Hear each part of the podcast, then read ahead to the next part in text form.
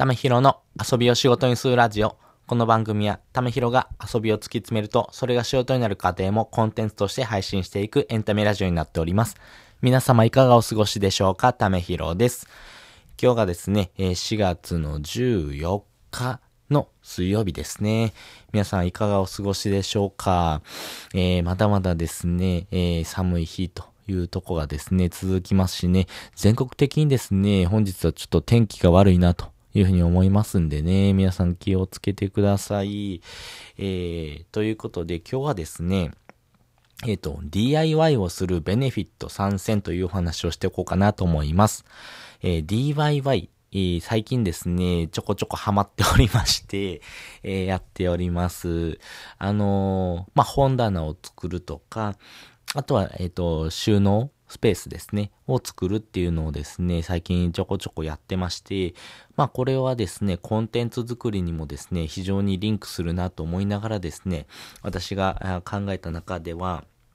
本当に、えー、DIY をすることで、まあ時間の使い方、要はですね、整理するっていうところになりますんで、本当に時間の使い方が、えー、幅が広がるというか、まあ短縮できるんで、その空いた時間を何かに利用できるなということの、まあメリットはあるんですけども、それ以外にですね、こんなベネフィットがあるなというところをですね、ちょっと考えながら、えー、ちょっと作業しておりました。で、その3つがですね、えー、先にお伝えしておくと、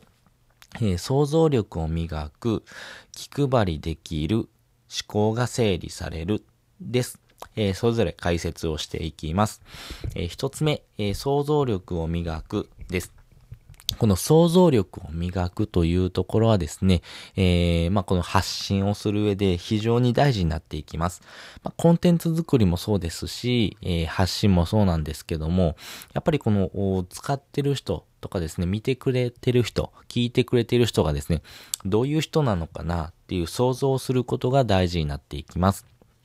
で、この想像するというところから、えー、相手の悩みとか、こんなこと悩んでないかなっていうところをですね、自分なりに、考えて発信をしていくっていうところ、その役に立つというところにですね、落とし込むことが大事になっていくんですけども、そのためにはですね、想像力というのが必要になっていきます。で、この想像力をですね、身につけるポイントとしては、やっぱりその自分がですね、どういうことで悩んでいて、それを解決するために、え、こういう行動をしようと思ってるっていうところをですね、え、具体的に思い思い描く 必要があるかなというふうに思っております。例えば私だったら、えー、本がいっぱいあるけど、自分で本を選ぶときに、一個一個確認しながら、えー、選ばないといけないとか、えー、山積みになってる本だ、本から、えー、探し出さないといけないというふうな、探す時間をですね、有効的に使えないかなというところで、えー、パッと見やすいような本棚を作りたいということですね。だからそういうふうな行動をしています。そういうふうにですね、えー、自分があこういうこと悩んでるな、こういうことを改善したいなという時にはですね、やっぱりこういうふうな行動したらどうかなっていうところにですね、えー、考える、そうは想像するというところですね。こういうところの力をですね、身につけることができるなというふうに思いました。で、二つ目です。気配りできる。この気配りできるっていうのはですね、あ、あの、ファンを獲得する秘訣というところでもあるんですけども、やっぱりその最後までその美しさにこだわるっていうとこですよね。要はですね、あの、ここに置いた方がいいのかなとか、あれ、ここの場所よりも、こっちの方の場所に作った方が使いやすいのかなとかですよね。やっぱりそのコンテンツを作る上では、あの、ブログだったら、まずはこういうふうな悩みがありますよね。で、こういうふうなですね、具体例を出しますよね。じゃあその具体例の中に、えー、例えばこういうことを考える人がいるなっていうところろがあれば、まあ関連する記事っていうのでここにリンクを貼っておいて、まああのそっちはそっちで見てもらうようにした方がいいのかなとかですね、そういうふうな気配りをするっていうところのですね、えー、力が身につくのかなというふうに思いました。で、三つ目、えー、思考が整理されるです。この思考が整理されるということは、あの、本当に本質的なところをですね、自分で見抜く力がつくというとこですね。DIY をすることで、えー、まあ、ですね、部屋をきれいにする、まあ整理するっていうところ、から、あのー、ごちゃごちゃしてるものをスッキリとすることによって、あ、なんかその自分の思考もですね、えー、必要なものと不必要なものっていうのがあって、不必要なものを、まあ、ポイッとして捨ててしまうような形ですね。なので、シンプルな形、必要最低限のもの、そして、えー、必要じゃないものは、えー、やめる。まあ、そこをですね、えー、することによって、やっぱり自分自身のですね、気力、体力、その、そういう部分をですね、え、まあ、ケアできるというふうなですね、ベネフィットがあるなというふうに思いました。ということで、えー、DIY をするベネフィット参戦という話をしておきました。想像力を磨く、気配りできる、思考が整理されるです。で、えー、こういうふうなですね、考え方というところはですね、非常に大事で、やっぱり物がですね、多くありすぎるとですね、やっぱり、えー、考え方もごちゃごちゃするというふうに言われておりますし、部屋の汚さがですね、頭の中の汚さ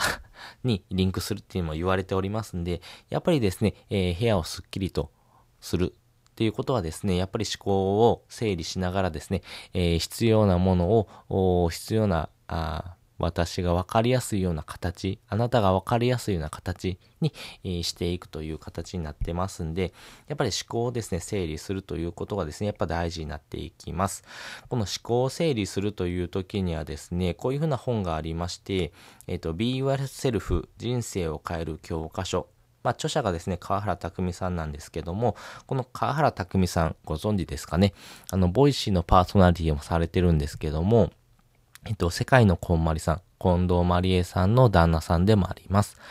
こんまりさんはですね、えー、お片付けの大先生という形で、えー、本当に世界に発信されておりますし、えー、このですね、整理するというところの思考はですね、えー、自分の人生にとっても、やっぱり必要なものと不必要なものっていうところをしっかりと分けて、必要なもの、そしてですね、自分がですね、ときめくというところのものをですね、やっぱり集めていく。えときめかないものは、今の自分にとっては必要じゃないものというふうにですね、どんどんどんどん人生をですね、少しずつマイルドに変えていくっていうところがですね、必要になっていきますんで、まあ、ここはですね、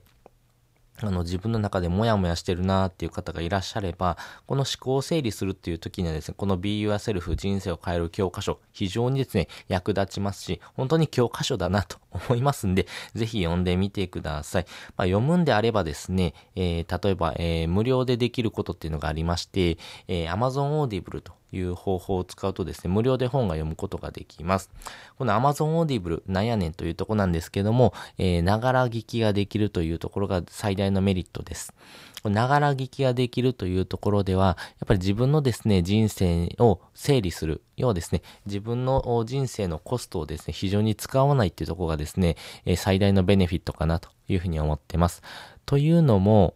生活をしている上で本を読む時間っていうのはですね、その時間を設けないといけないというふうなですね、デメリットがあるんですけども、この Amazon Audible を使うことによって、えー、通勤時間にとか、家事の合間にとか、運動中に合わせて、えー、読書ができるというふうなところがメリットになりますんで、あの、コストがですね、非常にかからない。要はですね、えー、自分自身のですね、生活コストをですね、より最低限にするというところのですね、メリットが非常に大きいなと思いますんでね、えー、ぜひこの Amazon Audible 使ってみてください。私、この Amazon Audible がなかったらですね、多分読書全然続いてなかったと思いますんで、このですね、えー、思考を整理する。そしてですね、自分の生活に必要なものだけ、まあ、ときめくようなものだけをですね、えー、置いておくっていうところのですね、習慣をですね、身につけてもらいたいなというふうに思っております。